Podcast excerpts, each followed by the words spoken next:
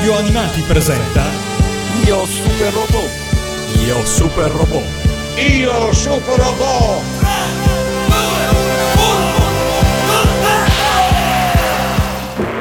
Figlio, figlio mio, puoi ancora vincere. Le onde cerebrali di Coros lo hanno portato ad una coscienza temporanea. Lo spirito dell'essere umano può vincerlo. Può vincere. Può vincere.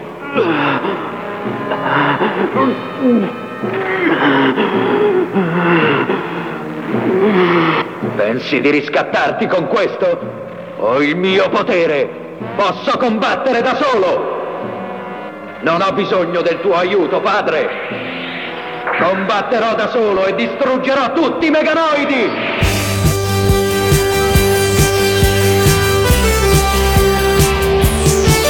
Ben ritrovati su Radio Animati per la ventinovesima puntata di Io Super Robot, la seconda dedicata a Zambot 3.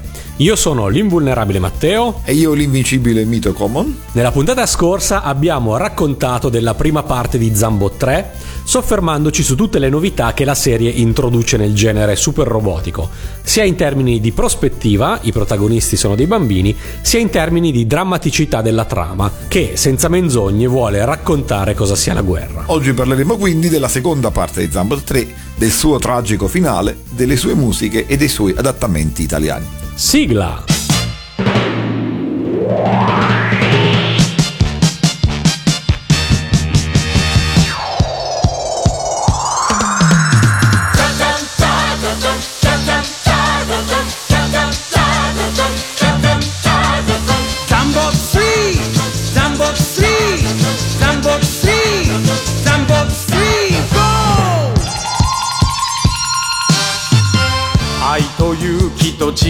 力とが静かに眠る海の底。飛び立て飛び立て飛び立て。三つのメカが一つになって。正義の姿巨大ロボット。その名も我らのザンボツリー戦え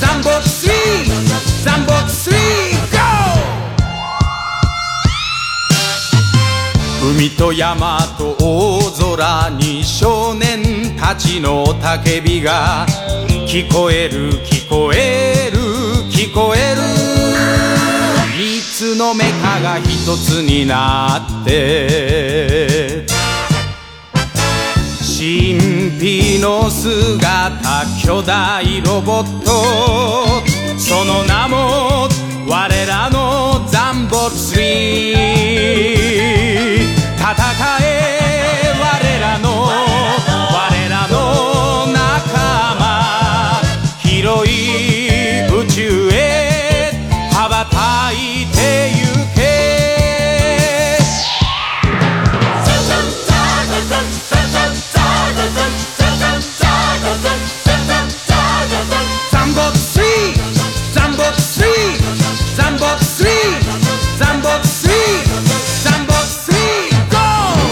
Eccoci dunque alla seconda puntata di Io Super Robot dedicata a Zambot 3 e notate, Mito Common, il poltrone, non si è neppure preso una breve pausa estiva di riflessione.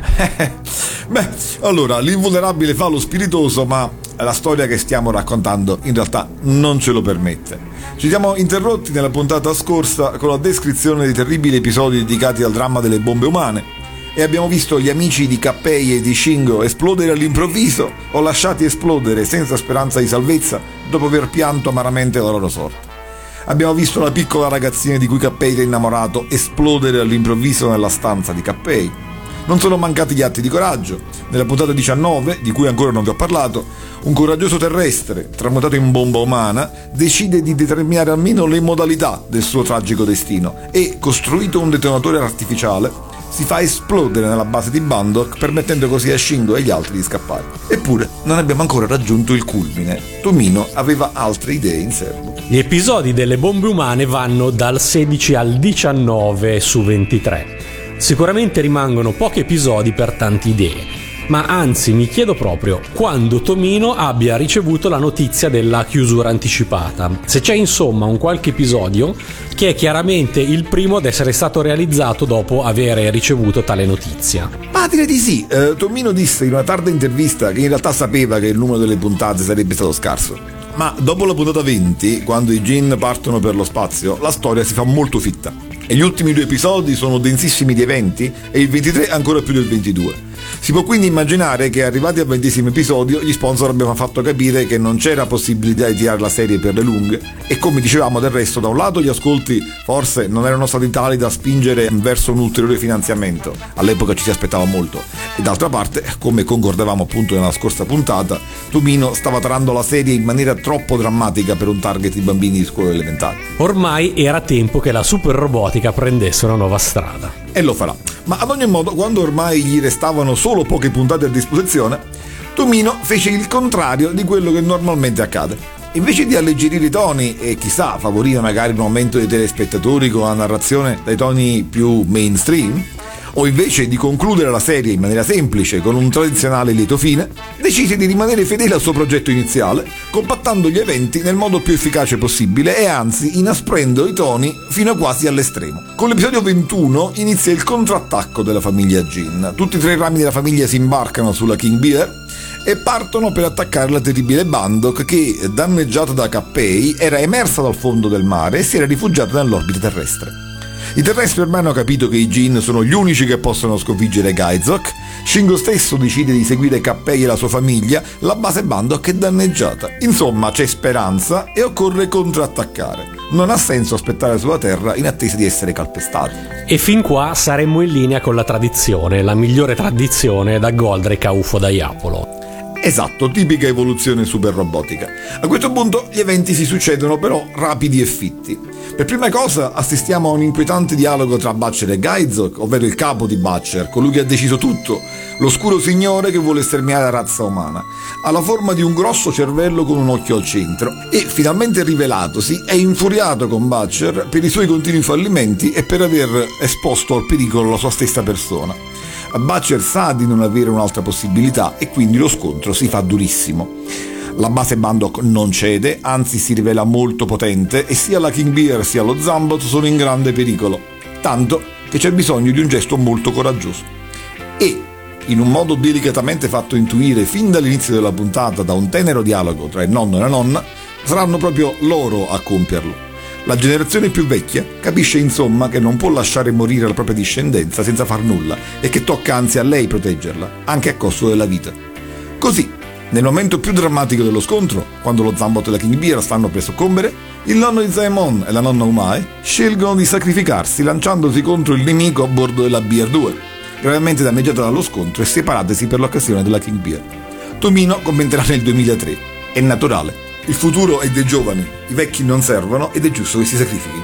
Per quanto forte, questo è il sacrificio del padre per il figlio che abbiamo già visto in Mazinga.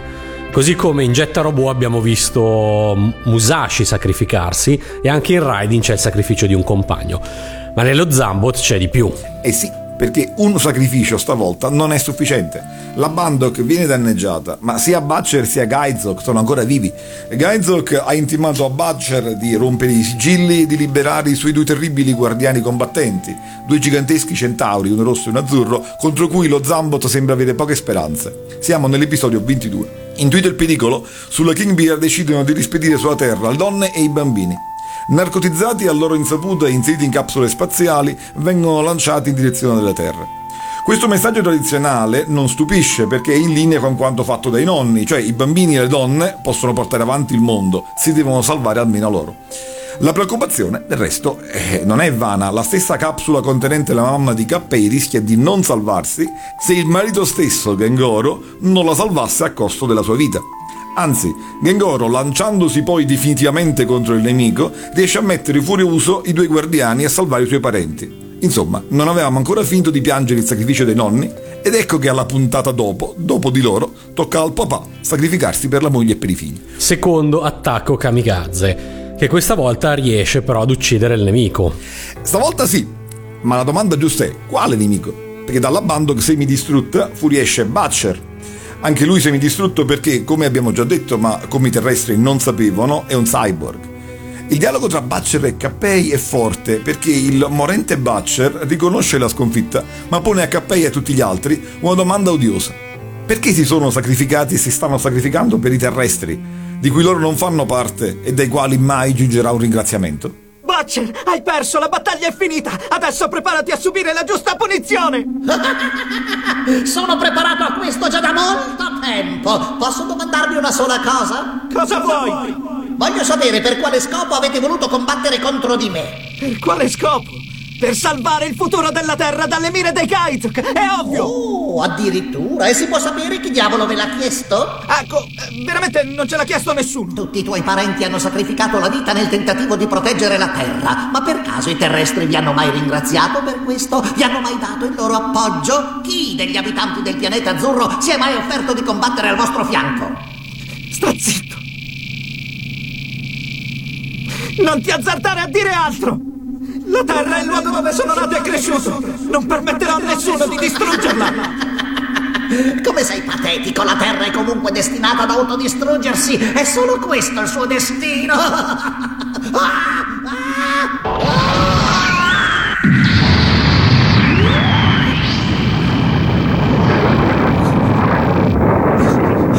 È tutto finito!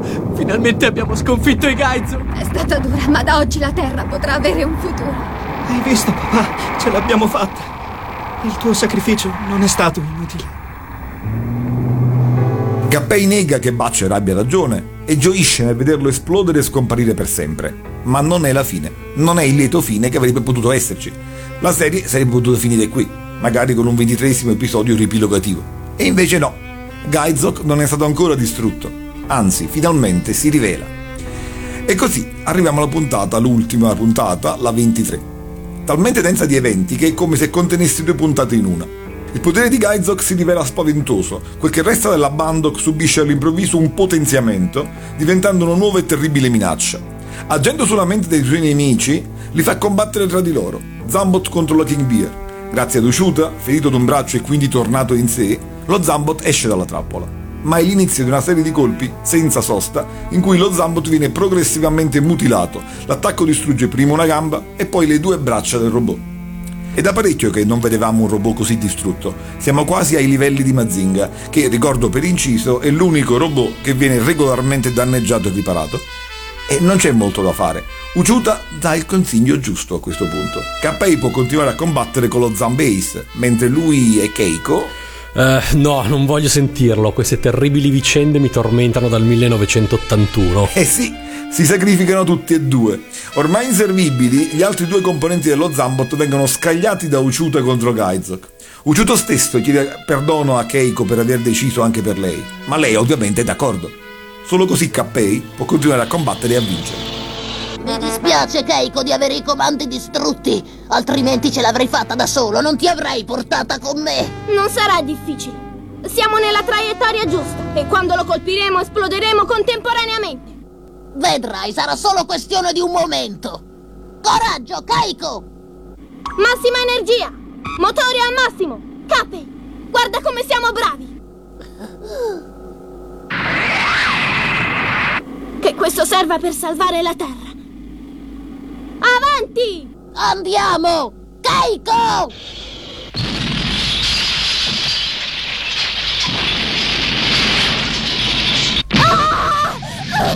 Ah!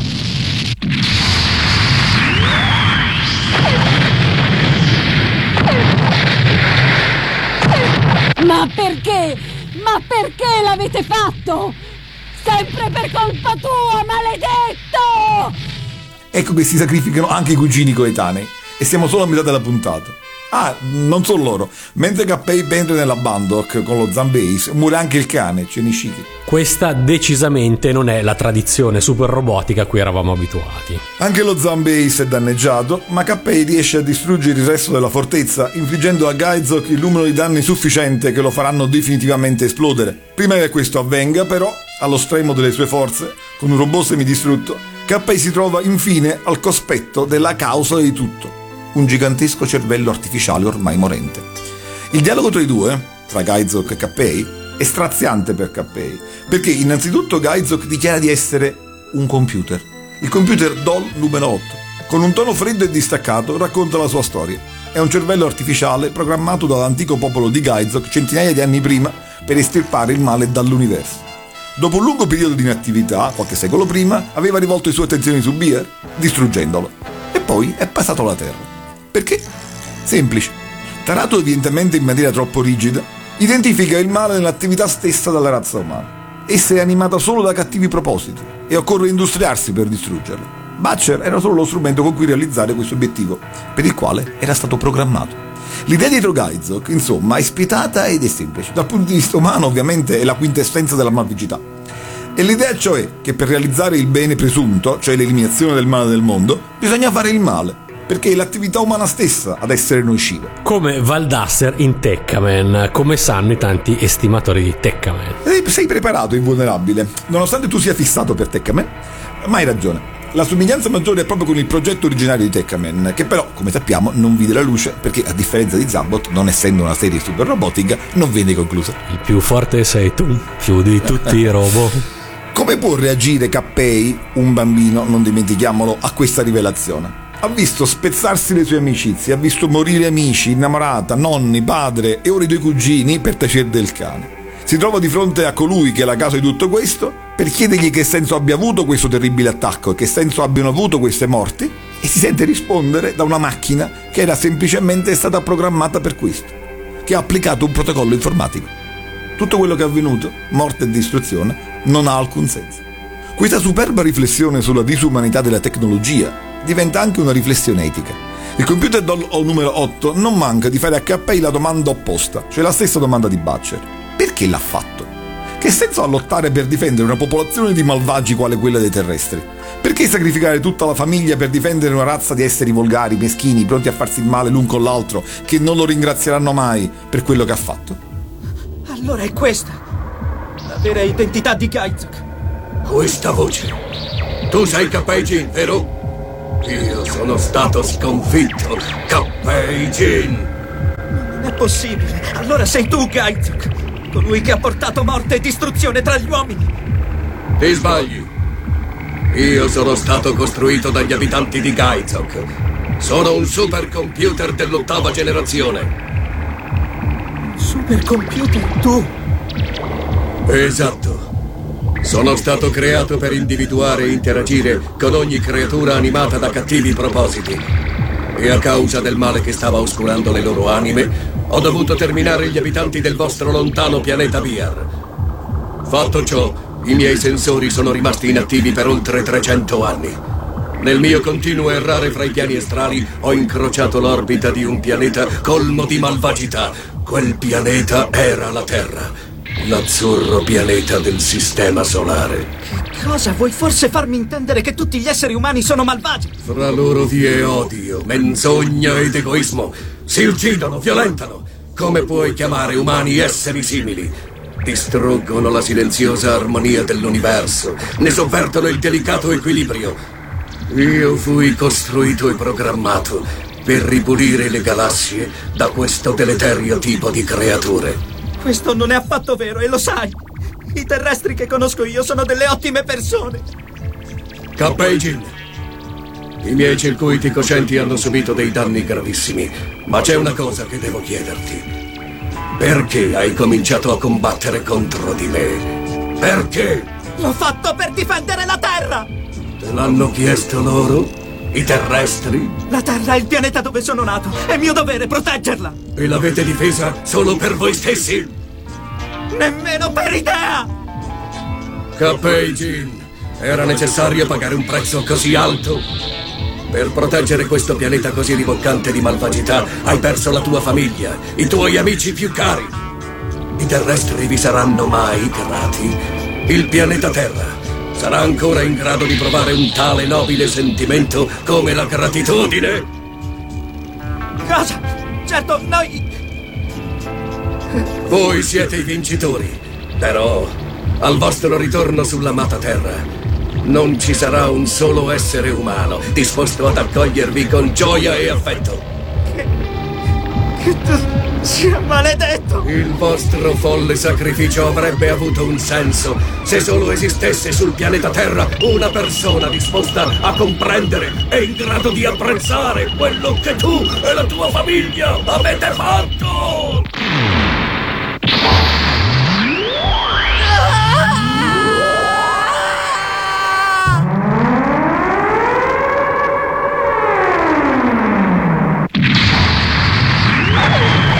Cappei può solo gridare contro di lui il suo dolore e la sua fiducia nella razza umana. E nel mentre, Gaizok muore, anzi esplode. Cappei si ritrova coinvolto nell'esplosione e con tutto il resto della Bandok inizia la sua infiammata discesa verso l'atmosfera terrestre. Ovviamente il precipitare di una base gigantesca incandescente sulla Terra sarebbe devastante. L'esplosione di Gaizok in un qualsiasi altra serie sarebbe stato il lieto fine, ma qua evidentemente no. A questo punto cosa succede? Muore anche Cappei? No, questo no perché, perché il fratello Icitaro e tutti gli altri superstiti sono lì ad aiutarlo. Anzi, ad aiutare la Terra. Sanno infatti che lo zambeista solo non potrebbe riuscirci e comunque non c'è tempo, occorre rallentare il rientro nell'atmosfera di quel che resta della Bandok e farla distruggere prima che precipiti rovinosamente sulla Terra. Ma c'è un solo modo per fare questo, e citare i due zii di Cappei non hanno dubbi, frenare la Bandok con la propria nave. E così fanno, con successo, permettendo a Cappei di salvarsi per tempo e riuscendo a distruggere quel che restava della Bandok ma ovviamente sacrificando la loro vita, perché la Beer viene schiacciata dalla pressione combinata e dall'urto. E siamo al quinto sacrificio. Sì, in tutto finora si sono sacrificate 5 persone e un cane. Con quest'ultimo gesto, che è al limite del gratuito da parte degli autori, siamo a 8. Praticamente muoiono tutti i membri maschili della famiglia, a parte Cappei, e se poi aggiungiamo al computo gli amici esplosi come bombe umane, che sono ben tre, abbiamo 12 tra protagonisti e comprimari che muoiono in maniera tragica in questa serie. Non vi stupirà quindi sapere che il soprannome di Tomino divenne Kill Em All, uccidili tutti, e vi assicuro che non è neanche il più pessimista degli anime realizzati da lui. La leggenda vuole che si divertisse a decidere di far morire i personaggi uno dopo l'altro nelle sedute di pianificazione delle puntate. A questa leggenda non credo, mi parrebbe in contraddizione con l'intento generale di Zambo 3. Stiamo parlando di Yoshiyuki Tomino, mica di George Martin. Hai pienamente ragione, infatti la conclusione dell'anime è di speranza. Kapei, anche se privo di sensi, riesce a tornare sulla Terra a bordo di uno Zambase ormai semidistrutto e lì, al suo risveglio, troverà Shingo, ormai suo vero amico, la sorellina di Aki, innamorata di lui, e tutti i terrestri sopravvissuti, pronti ad accoglierlo come un vero eroe quale egli è meritatamente. Scoprirà che c'è chi è rimasto vivo, che molti si sono salvati, che il sacrificio della sua famiglia è servito a proteggere molte persone e che tutte queste persone sono lì e sono con lui. Per l'occasione, le scene finali dell'ultima puntata sono commentate dalla seconda strofa della sigla finale, che è infatti è un po' più piena di speranza. Ormai non si combatte più nella verde terra. Corri, corri più forte del vento. E, dimenticati i sorrisi, tra di noi ci sono amore ed amici, compagni giusti e coraggiosi. もう戦いはない緑の大地よ走れ走れ風よりも速く そして微笑み忘れず僕らには愛がある友がある正義と勇気の仲間がある。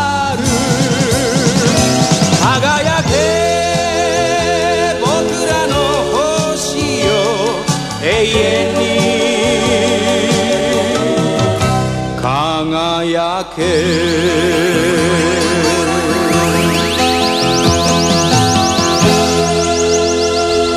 Certo che debuttare con Zambot e chiuderlo in questo modo fu un vero azzardo per Tomino, da rischiare uno stroncamento di carriera e lasciarci tutti senza Daitan e senza Gundam. Vero, la cosa divertente è che non perse il vizio, come racconteremo nelle prossime serie. I giapponesi però capirono presto che si erano trovati davanti ad un vero capolavoro. Zambot 3 fu replicato nella tv giapponese nell'82, quindi poco dopo la sua trasmissione da noi, e poi nuovamente dal settembre del 92 a marzo del 94. Come hanno fatto trasmettere per due anni una serie di 23 episodi, questo non lo so. Ed è stato un successo in entrambi i casi. La edizione Laserdisc del 97 fu un hit nelle vendite, surclassando i blockbusters americani dell'epoca ha influenzato generazioni di animatori, non da ultimo anno del gruppo Gainax, lanciando stilemi narrativi e fornito materiale per nutrire la critica nelle generazioni future. Non si può per esempio dimenticare che proprio con lo Zambot si fa notare il compianto Yoshinori Kanada, con le sue originali velocissime animazioni. Ne parlammo a proposito della realizzazione della videosigla di Vultus 5. Beh, proprio nella puntata sulle bombe umane e nelle ultime puntate, eh, Kanada ha avuto la possibilità di sviluppare pienamente la sua particolare tecnica di animazione, piena di linee cinetiche che poi troveremo anche nel Titan. Insomma, in Giappone Zambot è un classico assoluto. In Italia, intitolata semplicemente Zambot 3, la serie arriva nel 1981, quindi successivamente a Daitan 3 e a Gundam, ma ancora nel pieno della prima invasione superrobotica. Ciononostante, per motivi che ignoro, nessuna sigla italiana viene realizzata per lo Zambot e la serie va in onda anche da noi con le sigle giapponesi.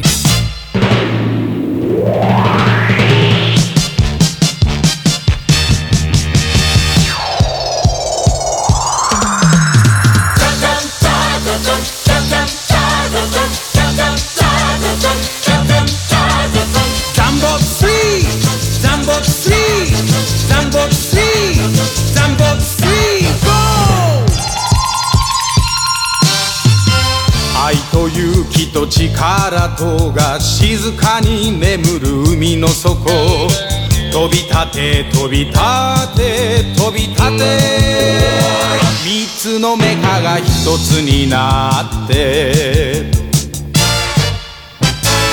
正義の姿巨大ロボット。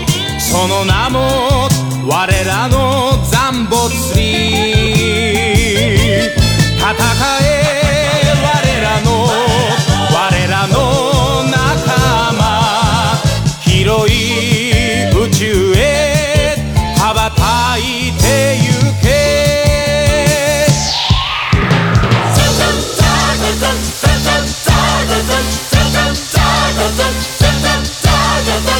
ザン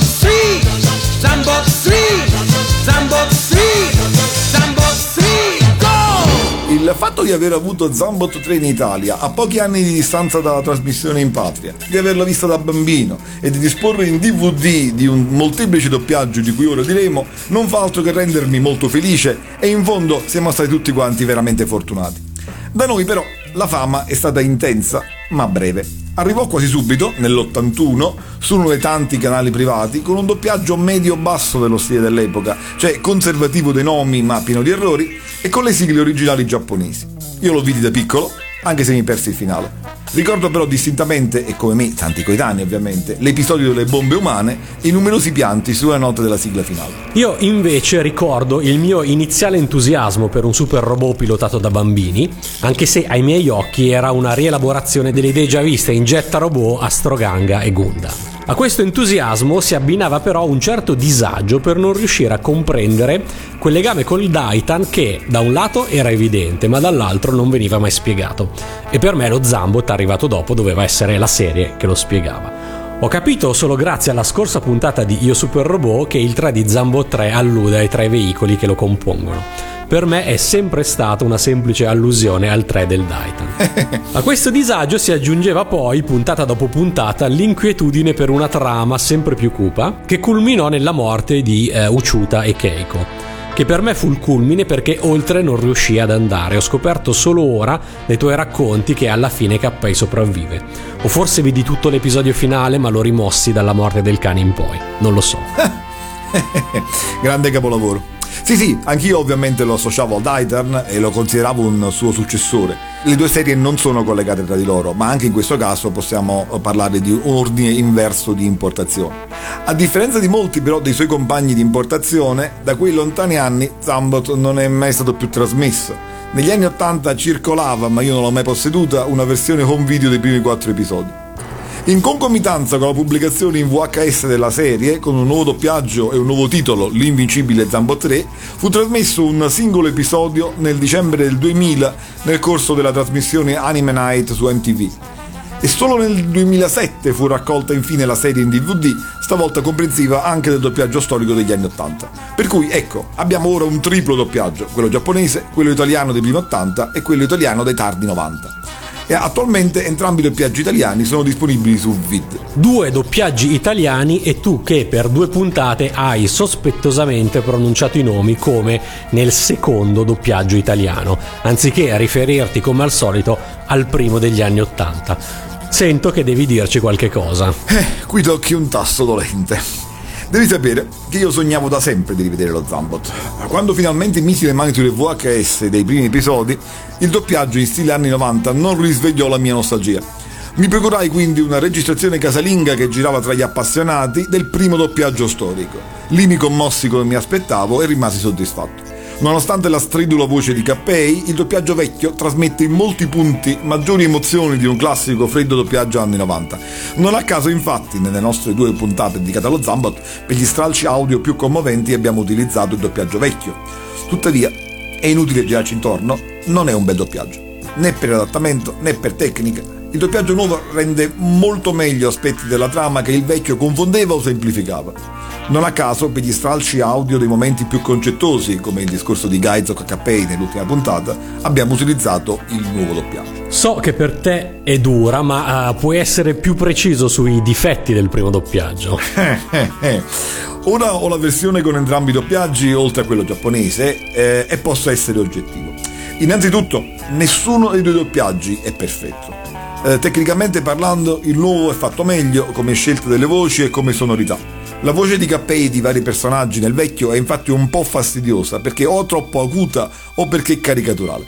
Tuttavia anche nel nuovo, ad esempio, la voce di Cappei è al contrario troppo matura rispetto all'originale e molti personaggi, soprattutto i cattivi, sono interpretati incredibilmente meglio nel vecchio doppiaggio. Ma dal punto di vista recitativo, insomma, in alcuni casi è meglio il nuovo, in altri casi è meglio il vecchio. Tuttavia, c'è un elemento che fa propendere oggettivamente per il nuovo, e cioè la traduzione. L'adattamento del vecchio doppiaggio è apparentemente in linea con l'epoca, ma non hai idea di come soffrono nel doverlo riconoscere? Ho idea, ho idea.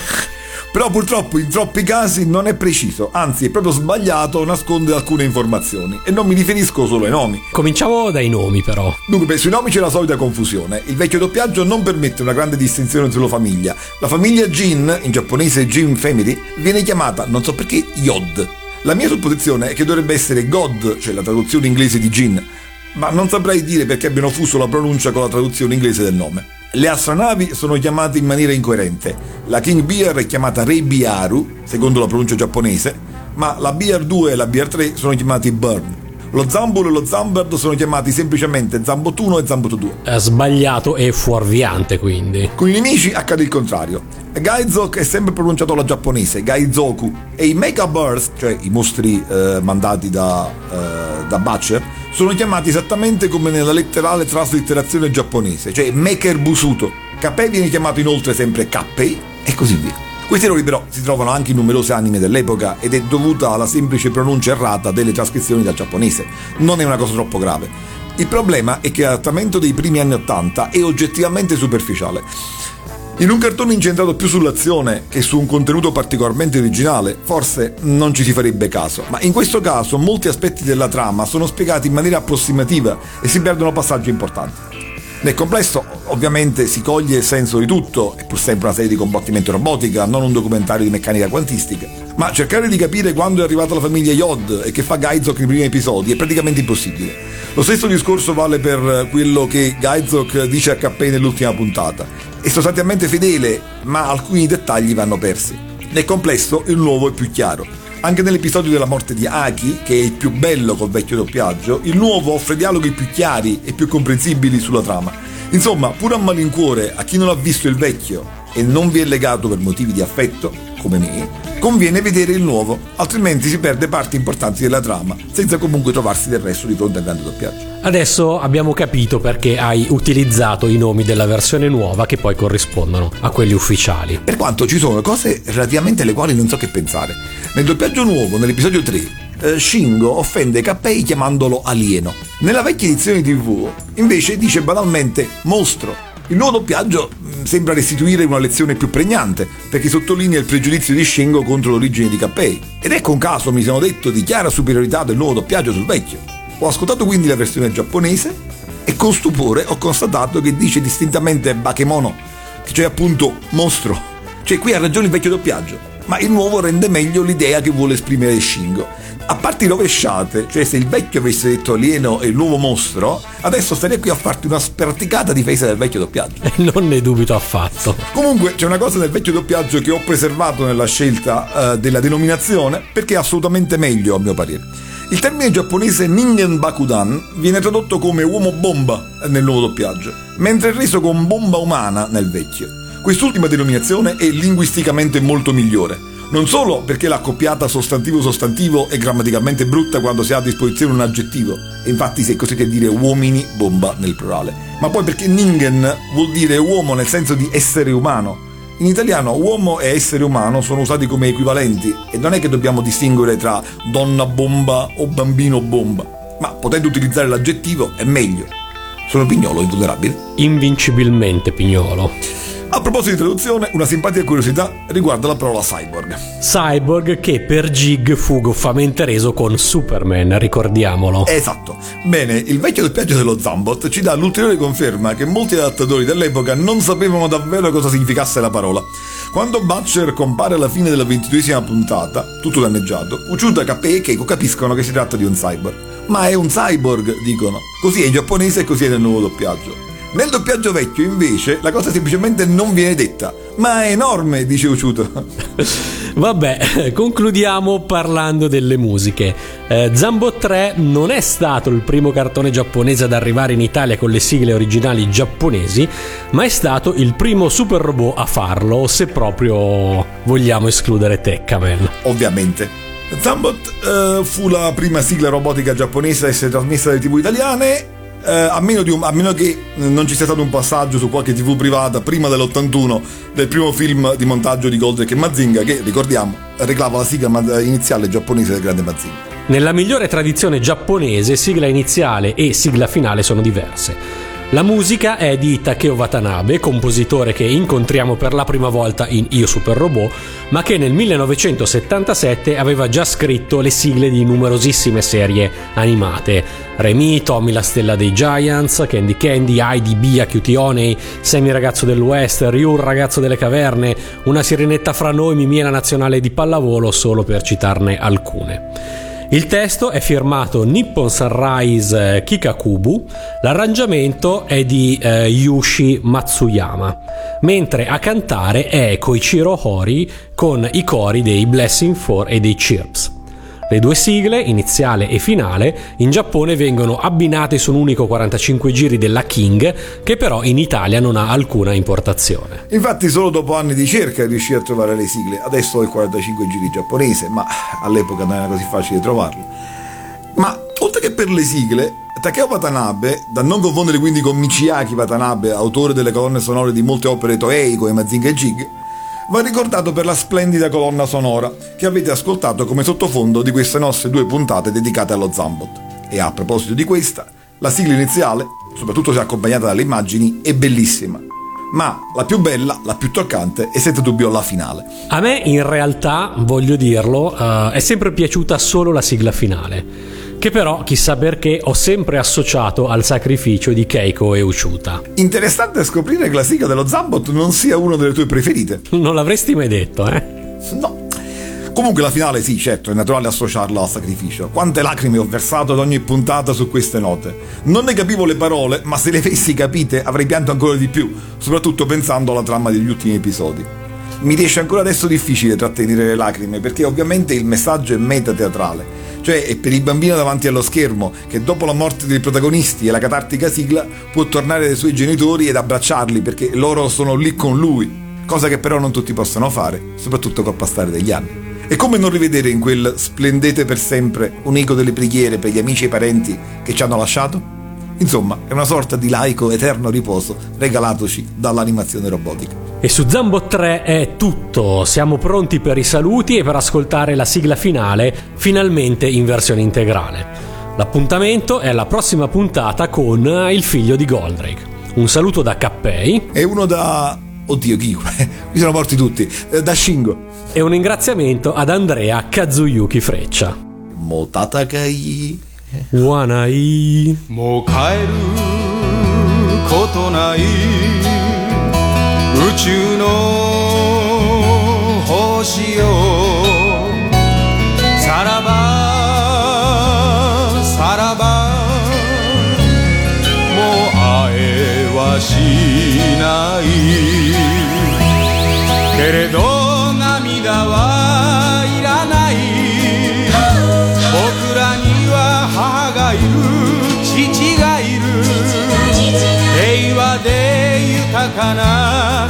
地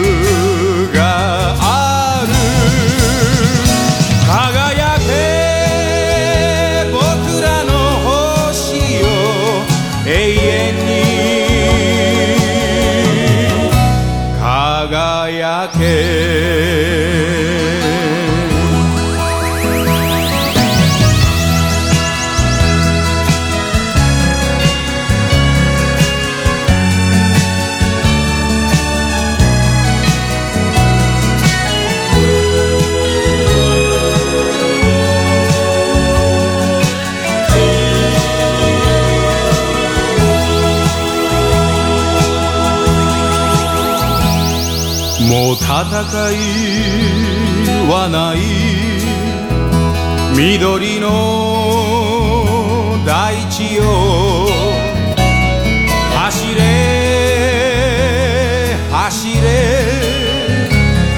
風よりも速く。そして微笑み忘れず僕らには愛がある友がある正義と勇気の仲間がある。